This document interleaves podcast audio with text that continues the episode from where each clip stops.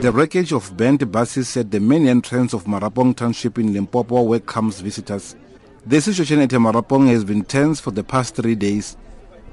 An angry mob managed to destroy property easily without being bothered by police who were allegedly standing about a kilometer away. Towing trucks started taking the wreckage away. Street vendors whose market stalls were also damaged have started repairing them. They are selling tomatoes and onion and uh, I am repaying. The damage is affected me. Hey, it's very painful, my brother. Yeah, I must buy these things again to start afresh.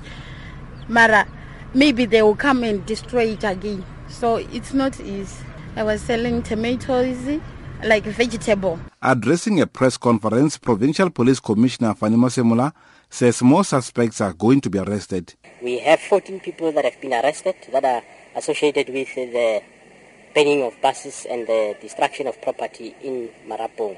We are investigating the case. They will appear in court soon and uh, will continuously work hard to make sure that we bring those people that are not respecting the law uh, to book. Because, of course, it's our duty to protect the community. We will keep on doing so. And uh, we are expecting to make more further arrests regarding this Marapong incident. General Masemola admitted that police were slow to attend to the incident. He says roads barricades prevented them from arriving at the scene of crime on time.